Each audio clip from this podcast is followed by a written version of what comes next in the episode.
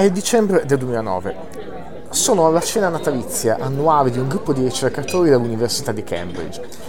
Il leader del gruppo, il professor Christopher Dobson, master del St John's College, a un certo punto ci raduna tutti nel suo studio. Così facendo indica un lungo panno nero che pende da un appendiabiti e annuncia: questa è la toga accademica di Paul Dirac. Come molti colleghi mi avvicino e passo brevemente un lembo della toga fra le dita. È un episodio che mi è successo davvero. Quando ho toccato quella stoffa che aveva vestito uno dei padri della fisica moderna, avevo in qualche modo sfiorato Dirac stesso. Io di formazione sono biologo molecolare, onestamente capisco poco o nulla della complessità e della matematica del lavoro del fisico inglese. Ciononostante, lungo la schiena in quel momento mi scivolò ugualmente un brivido. In quella stanza, è vero, eravamo tutti scienziati. Eppure il senso in quel momento non era scientifico, era inequivocabilmente religioso.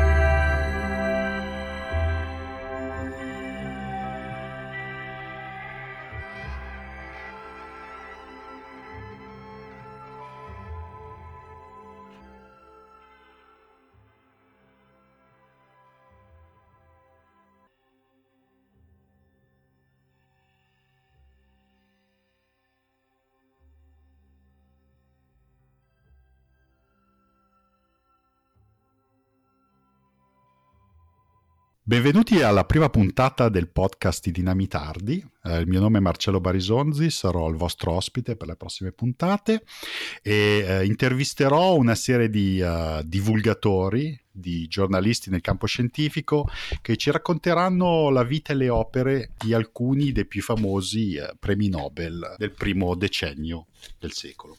Oggi in studio con me Massimo Sandal, eh, di formazione biochimico, oggi divulgatore e grafomane. Ciao Massimo. Ciao Marcello, felice di essere qua.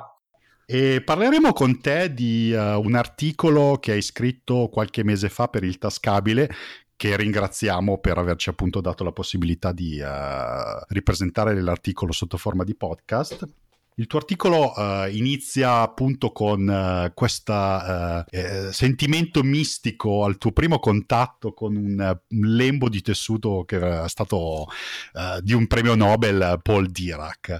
Ma uh, la mia domanda è questa: tu hai, mi ricordo, hai lavorato molto a Cambridge, non hai mai incontrato nessun uh, premio Nobel in carne e ossa? Ho incontrato due premi Nobel in carne e ossa. Il primo fu eh, Jean-Marie Lehn, eh, premio Nobel per la chimica negli anni ottanta, adesso non vorrei dire una sciocchezza, credo ottantasei, per la chimica supramolecolare. E eh, questo fu un episodio anche divertente, perché praticamente ci arrivò una mail Uh, in mattinata del nostro capo che disse: salve, ho invitato Jean-Marie Lehn, premio Nobel per la chimica, a fare un un incontro qua in dipartimento, eh, se voi poteste intrattenerlo stamattina ci fareste un favore. Quindi praticamente tutto il gruppo eh, si è fiondato in caffetteria davanti a questo simpatico vecchietto francese a chiacchierare con lui. E, mh, fu un'esperienza simpatica perché, perché era una persona molto affidabile alla mano. E ricordo che ero proprio davanti, ero proprio davanti a lui e stavamo bevendo il tè insieme, praticamente siamo andati cinque o sei studenti. E qualcuno di noi chiese: ma eh, è una domanda banale, ma come si fa a vincere il premio Nobel? E lui fece questa faccia scura, ci guardò dritti negli occhi e ci disse: dovete lavorare tantissimo. E avere anche molta fortuna, in realtà. E, ecco, quest, questo è, è importante. Questo non lo disse perché ovviamente eh, poi insomma uno eh, si rovina la mitologia, no? E ovviamente invece lui eh, doveva giustamente anche passare a uno che ha fatto un sacco di roba, passare per, eh, come dire, me lo sono meritato col sudore della fronte, che nel suo caso è anche vero, però sì, è che effettivamente questa parte diciamo va messa un po' sotto il tappeto. Eh, l'altro premio Nobel che ho incontrato è, in realtà il premio Nobel che è diventato premio Nobel dopo eh, che l'ho incontrato, anche se era già in odore, da Martin Carpus, che è un chimico computazionale.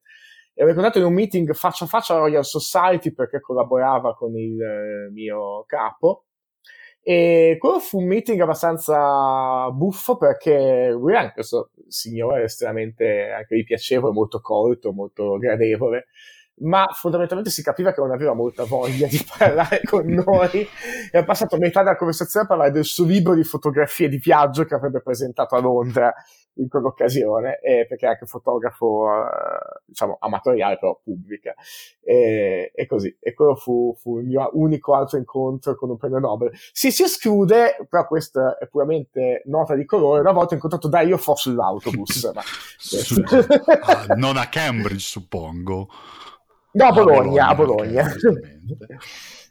Va bene, allora andiamo ad ascoltare l'articolo di Massimo dopo un breve stacco pubblicitario.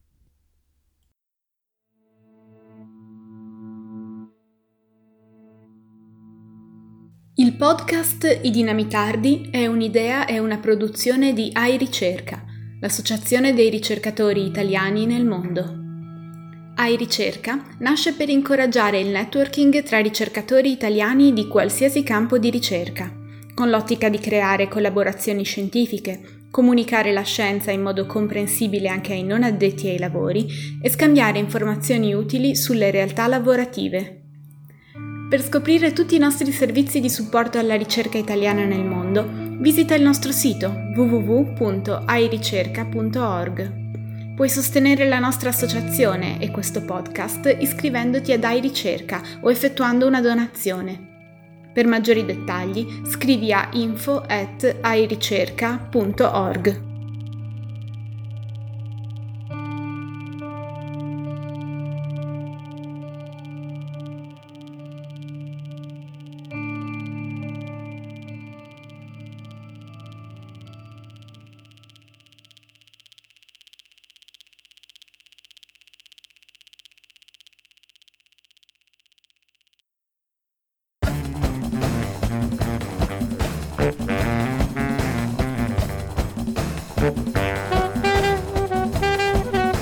La scienza vorrebbe essere la più laica delle discipline, ma stranamente non può rinunciare al sacro. C'è un brillante libro di Massimiano Bucchi, uscito nel duemiladiciassette, intitolato Come vincere un premio Nobel, in cui si racconta di come la consegna del Nobel, con la cerimonia, la pompa magna, il re di Svezia che consegna il diploma e la medaglia, è simile in qualche modo al cerimoniale di consacrazione e incoronazione che trasfigurava i sovrani antichi in figure soprannaturali. O anche, se vogliamo, è simile ad altre eh, cerimonie, altri riti sacri, come ad esempio la canonizzazione dei santi.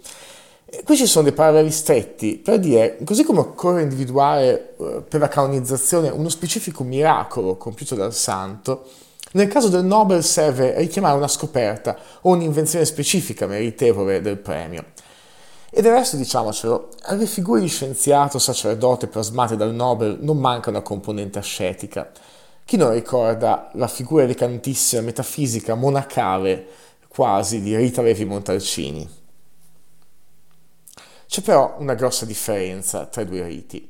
Saggiamente i santi vengono canonizzati dopo la morte, i nobili invece eh, devono essere conferiti da vivi. Ora qui c'è un problema. Il Nobel onora il metodo scientifico, eppure glorifica il suo esatto contrario, ovvero il principio di autorità, quello per cui contano i titoli, le medaglie e non i fatti. Non è un caso isolato, non è una cosa strana, la comunità scientifica è una comunità innanzitutto umana, è una struttura sociale. Come tale non sa, non vuole, alla fine non può sbarazzarsi dell'autorità. A volte infatti succede che la comunità scientifica richiami questa autorità con arroganza. Abbiamo sentito dire cose negli ultimi anni come la scienza non è democratica. Eh, questo accade vuoi per desiderio di riconoscimento sociale, vuoi perché titoli e premi sostituiscono e semplificano la difficoltà del dialogo con la società. Quindi il Nobel è una parte integrante questo meccanismo ed è quindi intrinsecamente problematico.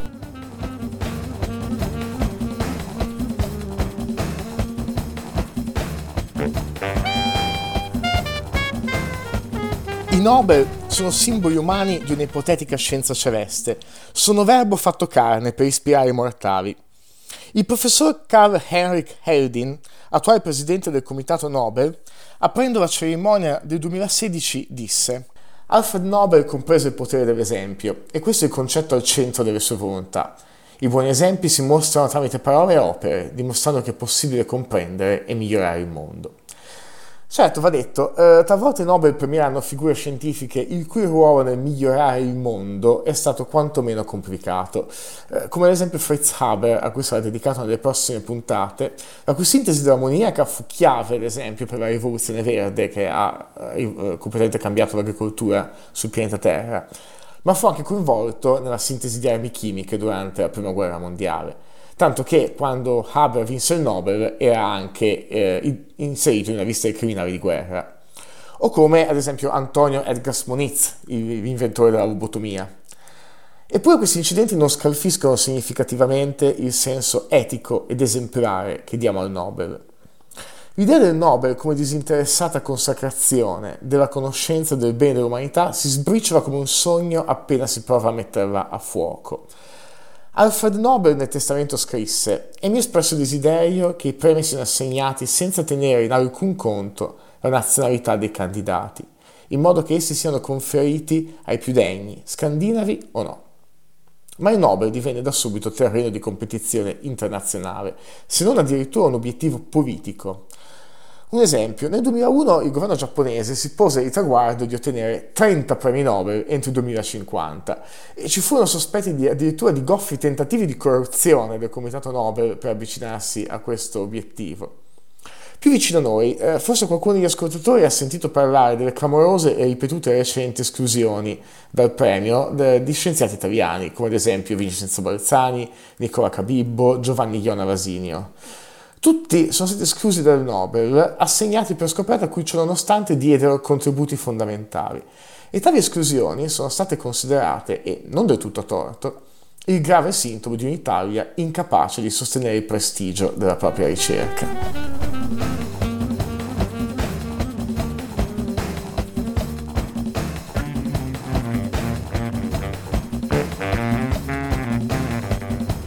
Il Nobel, infatti, è stato anche merce di scambio, merce di scambio addirittura tra gli stessi scienziati. Eh, c'è un episodio non molto noto che ne è la prova. Verso la fine degli anni trenta, il fisico americano Ernest Lawrence e quello svedese Manne Siegbahn si trovarono ad aver bisogno l'uno dell'altro. Lawrence era l'inventore del ciclotrone e voleva fondi per costruirne uno nuovo, uno da un milione di dollari. Per ottenere questo milione di dollari doveva convincere la Rockefeller Foundation, sì, eh, proprio quella del miliardario Rockefeller, che però non era tanto convinta. Siegbahn, a sua volta, era un fisico, eh, anche egli, voleva anche egli un ciclotrone, e con il quale avrebbe potuto diventare il leader della fisica svedese, ma per farlo aveva bisogno del know-how e del supporto politico di Ernest Lawrence. E cosa c'è meglio quindi di un premio Nobel per sbloccare questa situazione? Eh, certo, all'epoca l'invenzione del ciclotrone di Lawrence era importante, ma non aveva ancora dimostrato un'abbagliante, solida, rivoluzionaria scoperta meritevole del premio. Ma non importa. Siegbahn voleva il suo ciclotrone, fece un'accurata opera di lobbying e convinse infine un'accademia riluttante ad assegnare il premio Lawrence nel millenovecentotrentanove. Di fronte alla medaglia scintillante di Stoccolma, la fondazione Rockefeller non poteva più dire di no e assegnò il milione di fondi a Lawrence. Ora che Lawrence era finalmente un Nobel, Siegbahn poteva contare sull'appoggio di Lawrence per battere cassa e ottenere fondi per il suo ciclotrone, cosa che infatti avvenne. Tutti contenti.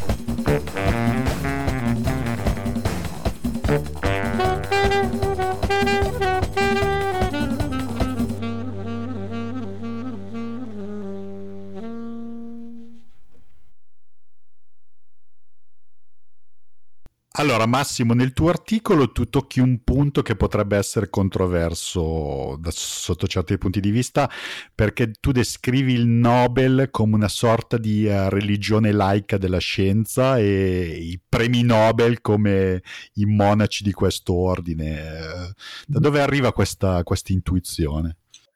Allora, innanzitutto a Cesare quel che è di Cesare, l'intuizione non è mia, ma è di Massimiano Bucchi, che è un sociologo della scienza eh, molto famoso anche all'estero, e che appunto in un suo libro eh, dell'anno scorso ha proprio raccontato eh, questo parallelo tra la cerimonia dei Nobel e il modo in cui ad esempio venivano eh, consacrati i sovrani nell'antichità eh, o alla canonizzazione dei santi in ambito religioso.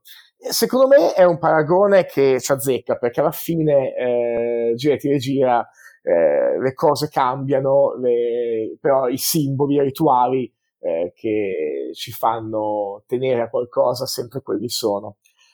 E secondo me la scienza, eh, al di là di tutto, la, l'aura di oggettività che giustamente vuole avere, che cerca di, disperatamente di avere, essendo un'impresa umana, è un'impresa su cui è facile costruire mitologie, facile costruire mitologie anche perché la scienza è potente, la, scienza è po- la conoscenza scientifica è potere letteralmente, e quindi ciò che è potente, ciò che è difficilmente comprensibile come la scienza contemporanea rapidamente acquisisce un senso mitologico e religioso. Uh, Arthur Clarke, lo scrittore di fantascienza, se non erro, disse ogni tecnologia sufficientemente avanzata è indistinguibile dalla magia. Eh, ecco, possiamo dire che ogni disciplina scientifica sufficientemente avanzata forse è un po' distinguibile dalla metafisica, dalla teologia, per l'uomo comune perlomeno, non sto dicendo che eh, sia effettivamente così a livello ehm, epistemologico, però diciamo che l'impressione che ha sul pubblico è quella. E se ci pensiamo, il fatto stesso che ci sia una cerimonia annuale in cui un re, il re di Svezia, che per quanto sia un monarca molto eh, laico, molto moderno, consegna una medaglia a dei personaggi che poi diventano delle specie di oracoli, se ci pensiamo, perché eh, ogni, ogni volta sentiamo dire ah ma l'ha detto il premio Nobel per giustificare a qualunque cosa, eh, è un... mantiene quantomeno un po' della forma dei simboli eh, della religione, che non vuol dire che la scienza sia una religione, ecco, non, non, non semplifichiamoci una stupidaggine, vuol dire però che ci sono delle forme esterne che sono mantenute e che rimangono un po' nel nostro immaginario. Certo, e diciamo anche che questa idea che l'ha detto un premio Nobel allora deve essere vero è un po' pericolosa, perché in effetti, come adesso ascolteremo dal tuo prossimo brano, c'è una certa, come viene definita, una malattia dei Nobel in cui alcuni, non tutti, diciamo che vengono presi da questo delirio di onnipotenza e iniziano a, a spingere teorie che di scientifico hanno ben poco.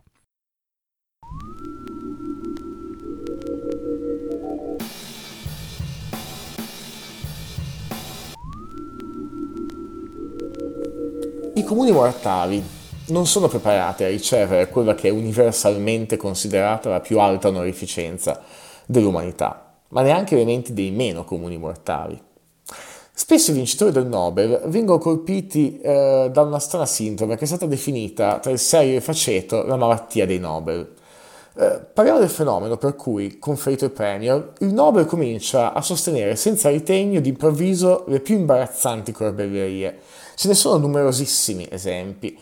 Un emerso di recente è quello di James Watson, uno degli scopritori della struttura doppierica del D N A, e del suo continuo sostegno, tra le altre cose, a teorie razziste sull'intelligenza dei neri, teorie che eh, non sono chiaramente supportate da alcuna evidenza scientifica.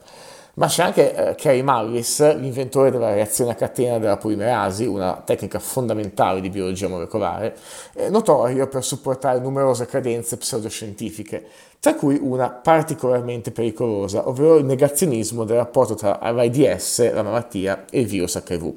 E questa è una credenza che ha mietuto vittime.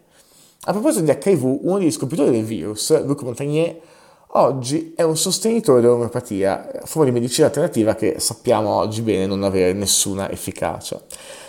C'è poi il caso di Brian Josephson, eh, fisico che vinse il Nobel molto giovane, a soli trentatré anni, per il lavoro della sua tesi di dottorato, dove scoprì l'effetto quantistico detto appunto effetto Josephson. Eh, Brian Josephson eh, tuttora vive a Cambridge ed è famoso per sostenere una quantità sconcertante di, chiamiamole così, corbellerie, dalla memoria dell'acqua alla telepatia, alla fusione fredda. Il problema è che ovviamente nel momento in cui c'è un Nobel dietro a queste cose, il peso del premio diventa un ostacolo a chi voglia discutere di questi argomenti in modo corretto. Brian Schmidt, premio Nobel per la fisica nel duemilaundici, ha affermato: una delle insidie dell'essere un Nobel è che le nostre voci sono troppo forti quando si tratta di opinioni personali, e per questo devo essere molto più cauto su quanto dico e scrivo rispetto a prima. Ma perché delle persone che sono, con ogni probabilità, estremamente intelligenti, cadono in trappole simili, così imbarazzanti? Ora, noi non possiamo sapere cosa accade nella testa di un Nobel, ma possiamo ipotizzare che il vincitore si senta finalmente autorizzato a slacciare le cinture di sicurezza cognitive. Se prima era costretto, come ciascuno di noi, a mettere in discussione o anche solo a mantenere il pudore sulle proprie convinzioni eterodosse, nel momento in cui è Nobel non c'è più alcuna autorità superiore che possa scippargli fama e immortalità. E se si è abituati ad avere sempre ragione, non ci si abitua a pensare di avere torto. Ora, può sembrare strano, ma sappiamo, dimostrato dalla psicologia, che l'intelligenza e l'abilità scientifica non ci proteggono dalle nostre trappole cognitive. Possiamo essere intelligentissimi, abilissimi e comunque farci fregare dal nostro stesso cervello. Se vogliamo, usiamo questa conoscenza per consolarci. Se anche un premio Nobel può sbagliare, forse non dobbiamo essere troppo spietati con i nostri errori.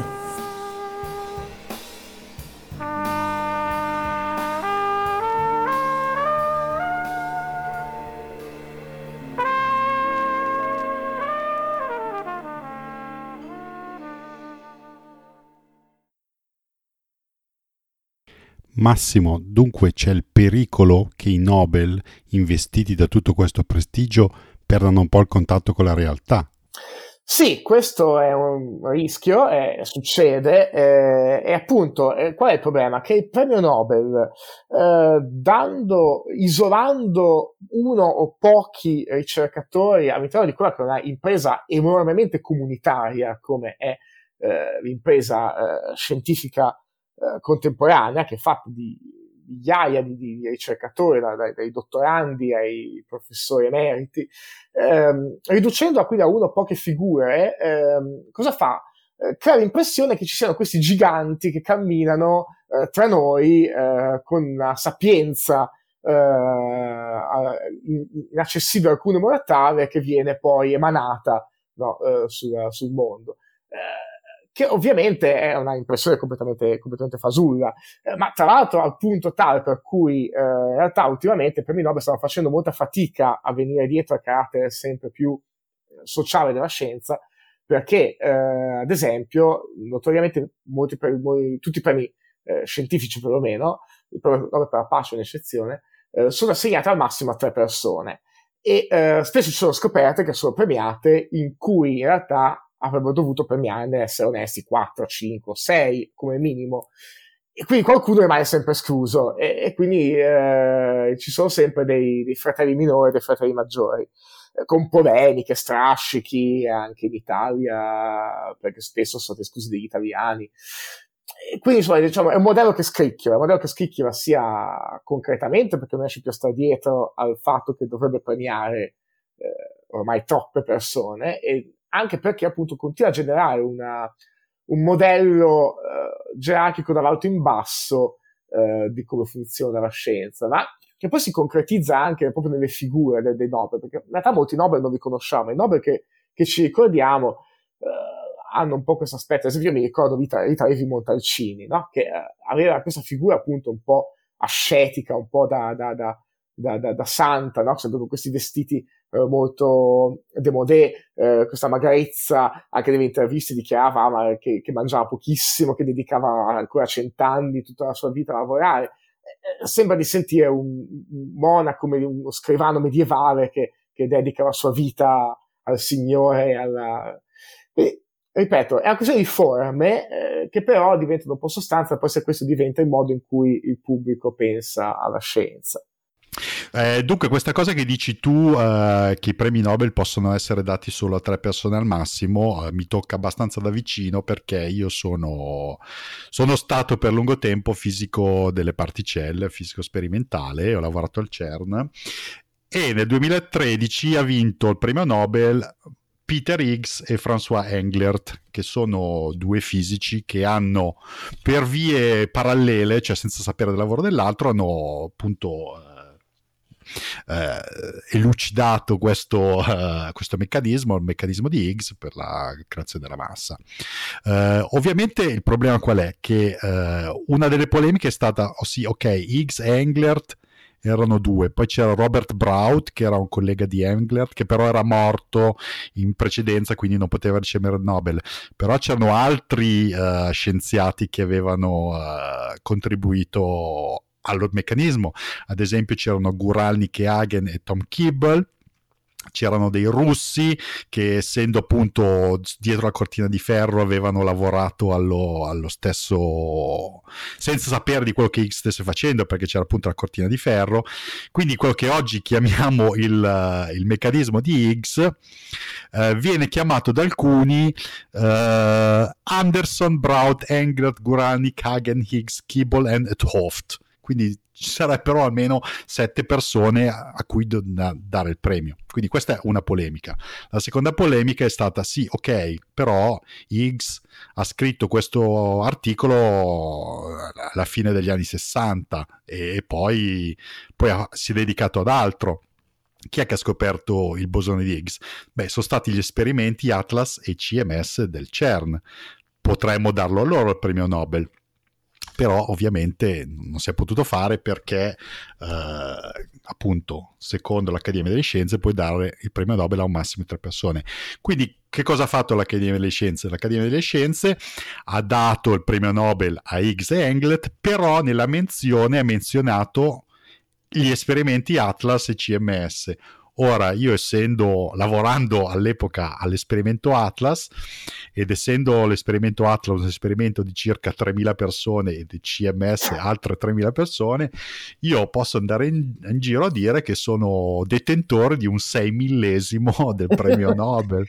E così ho fatto, così ho fatto. No, sto scherzando. Eh, in una dei, delle, delle, delle precedenti interviste di lavoro qui in Canada ho menzionato, ah, e tra l'altro punto, ma abbastanza in maniera abbastanza scherzosa, era una, un'intervista di lavoro abbastanza, abbastanza rilassata, e in effetti ho, vi, ho vinto un sei millesimo di premio Nobel, così, e pensavo fosse finita così.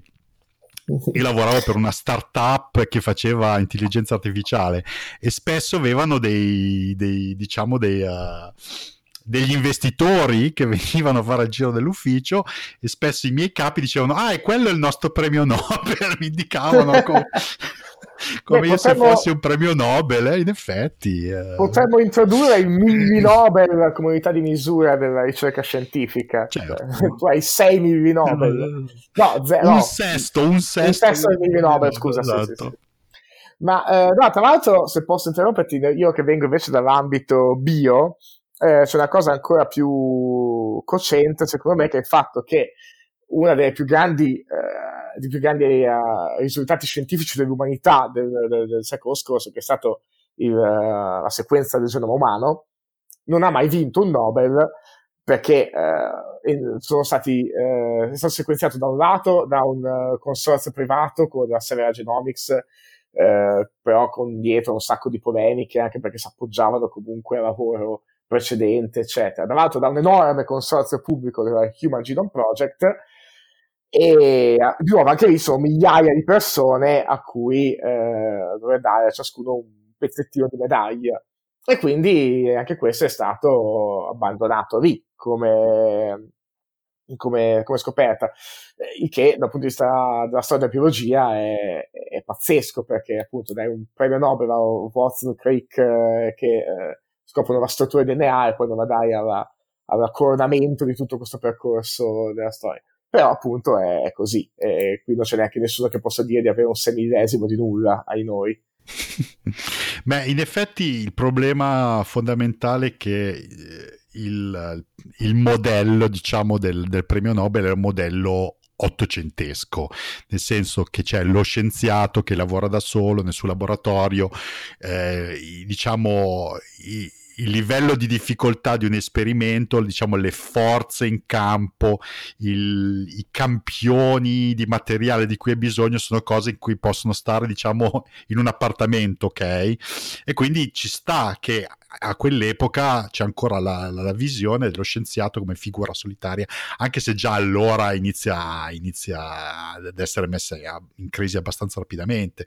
Ora, se noi utilizziamo lo stesso modello cent'anni dopo, ai giorni nostri, è chiaro che nessuno degli, dei, dei premi Nobel degli ultimi cinquanta sessanta anni È, è, è stato un lavoro di una persona sola o di tre persone, soprattutto dal punto di vista sperimentale, come tu dicevi appunto il genoma, il progetto genoma, o nel mio campo, nel campo della, della, della fisica delle particelle o nell'astronomia, sono tutti dei grandi team che uh, che lavorano insieme, e quindi questo modello assolutamente non è più attuale.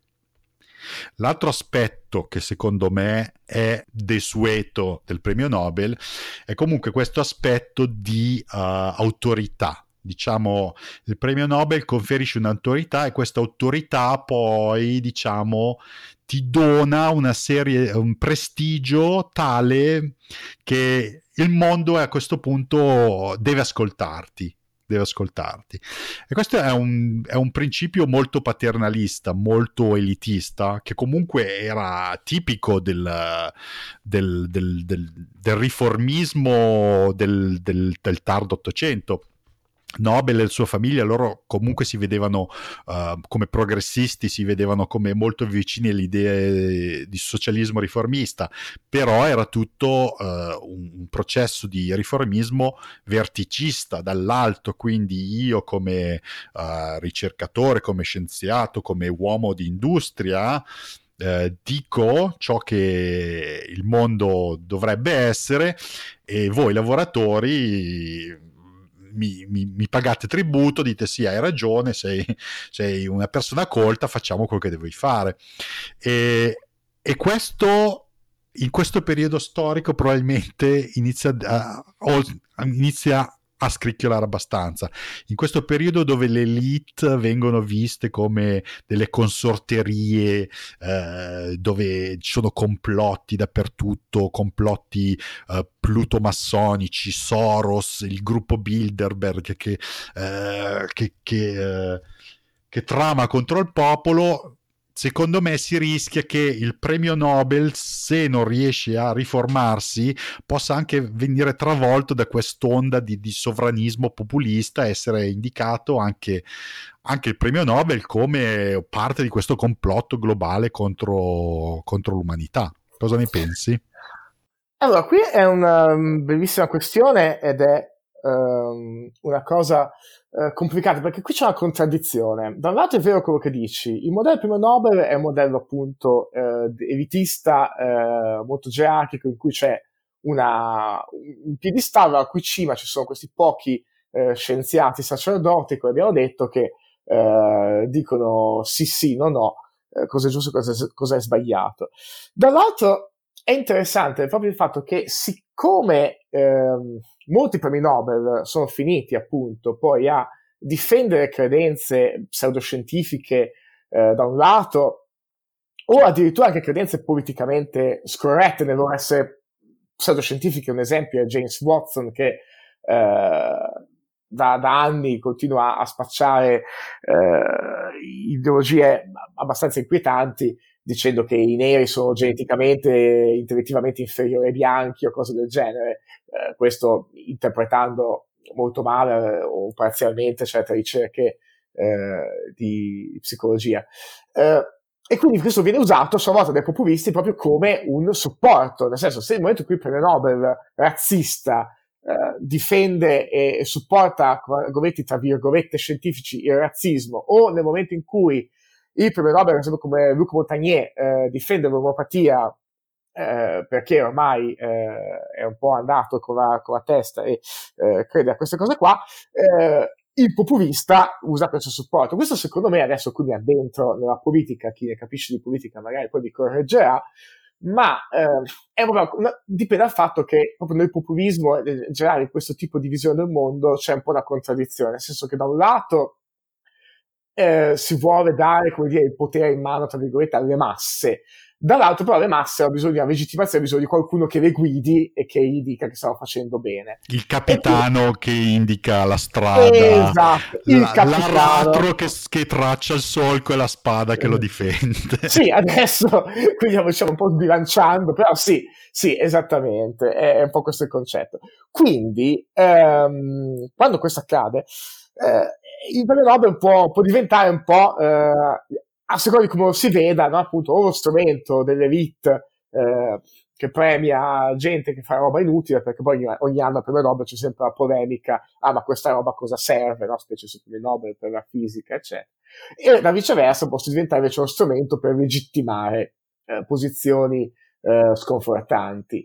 Eh, questo, questo per il Nobel si inserisce appunto un po' nel discorso di come dobbiamo, dobbiamo approcciarci alla scienza, di come la comunità umana dovrebbe eh, approcciarsi al fatto della, di credere o meno, di fidarsi o meno della ricerca scientifica.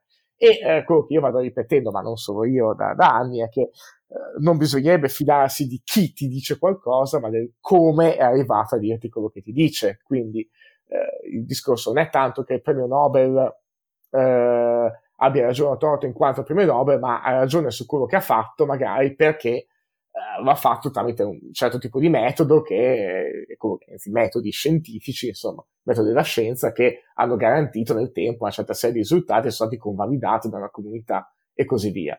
Eh, però ovviamente questa cosa non passa molto nel momento in cui c'è il premio Nobel, quindi sì, eh, andrebbe riformato per essere da un lato più populista, tra virgolette, nel senso più vicino al...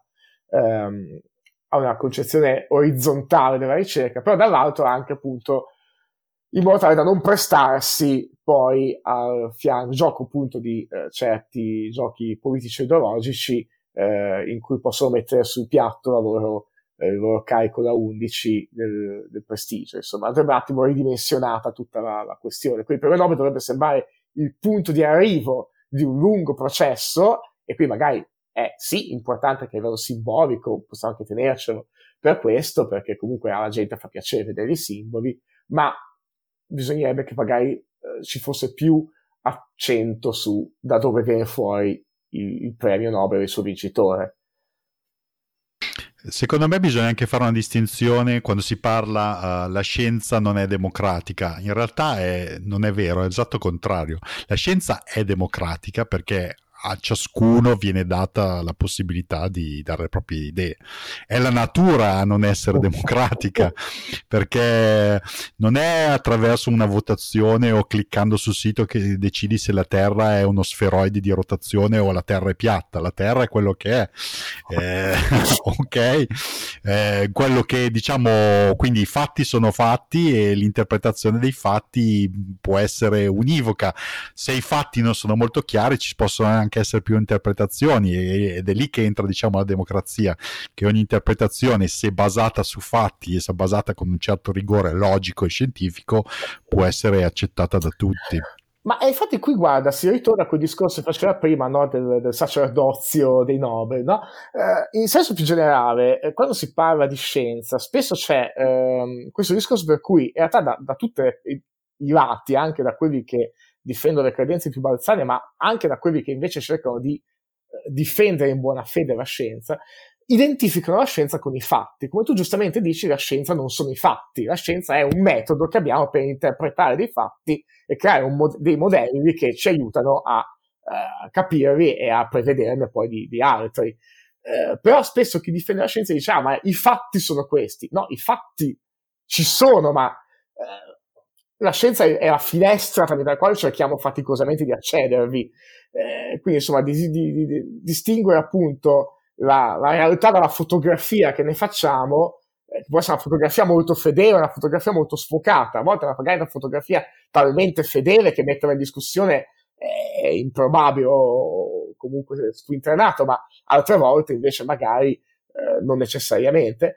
E, e capire anche quando è che ha senso fare una cosa e quando è che ha senso fare l'altra, che è una cosa molto delicata, eh, e tutto questo si perde perché appunto noi abbiamo bisogno di certezze, non c'è più la religione, non c'è più il, appunto, o quantomeno c'è meno, non c'è più il, eh, il, il, il re eh, guaritore che ci dice eh, il bene, qual è il bene, qual è il male, allora dobbiamo aggrapparci a qualcos'altro e la scienza diventa uno degli appigli eh, che troviamo, altri ne troveranno altri. E questo purtroppo è, è un problema, perché poi il modo in cui noi ci aggrappiamo alla scienza come verità è sempre poi in realtà poi un po' eh, ideologico. Infatti troviamo spesso poi che c'è gente che difende la scienza da un lato, eh, che ne so, per quanto riguarda la sicurezza o meno degli O G M, e poi di colpo cambia opinione sulla scienza quando si tratta del riscaldamento globale, allora lì di colpo diventa un complotto degli abbraccialberi eh, contro ehm, il, il, per causa di interessi misteriosi, e, e viceversa poi anche. Quindi bisogna sempre stare molto attenti quando usiamo la scienza come un patentino di, di verità. Eh, la scienza è appunto un, un metodo, e, e però eh, il fatto che purtroppo quando noi abbiamo un premio che eh, santifica il risultato finale di alcuni di questi di, queste, di questo metodo, eh, poi si perde qualcosa in questa traduzione, ecco. Siamo giunti alla fine della prima puntata, eh, spero che vi sia piaciuta e che vorrete ascoltarci. Ringrazio Massimo Sandal per essere intervenuto. Massimo, i, se i tuoi ammiratori volessero ascoltarti di nuovo, leggere delle, dei tuoi nuovi articoli, dove possono trovarti in rete?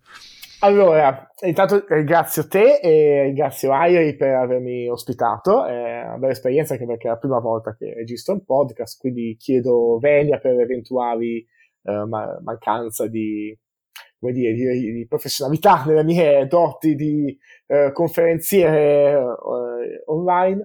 E no, potete trovarmi innanzitutto, uh, io sono su Instagram, che è un social uh, giovane che, dove si fa molta divulgazione interessante, e mi trovate con il mio nome e cognome. E poi io scrivo su varie testate, scrivo su Tascabile, scrivo su Esquire Italia, scrivo su Wired, scrivo a volte sulle scienze, su Motherboard, e quindi insomma mi leggete un po' in giro. Poi adesso sono un po' impegnato perché ho un grosso progetto tra le mani eh, che si spera sia in chiusura quando starete ascoltando questo podcast, ma insomma mi trovate su, in generale potete anche aggiungermi su Facebook o chiacchierare con me in vari modi, insomma sono raggiungibile. Va bene, grazie e arrivederci alla prossima puntata. I Dinamitardi, una produzione A I Ricerca. Ideato e condotto da Marcello Barisonzi. Produzione e missaggio Laszlo Kalergi Soros. Assistente alla produzione Valeria Mazza. Segretaria di redazione Elisa Dell'Aglio. Musiche originali di Gianmaria Aprile.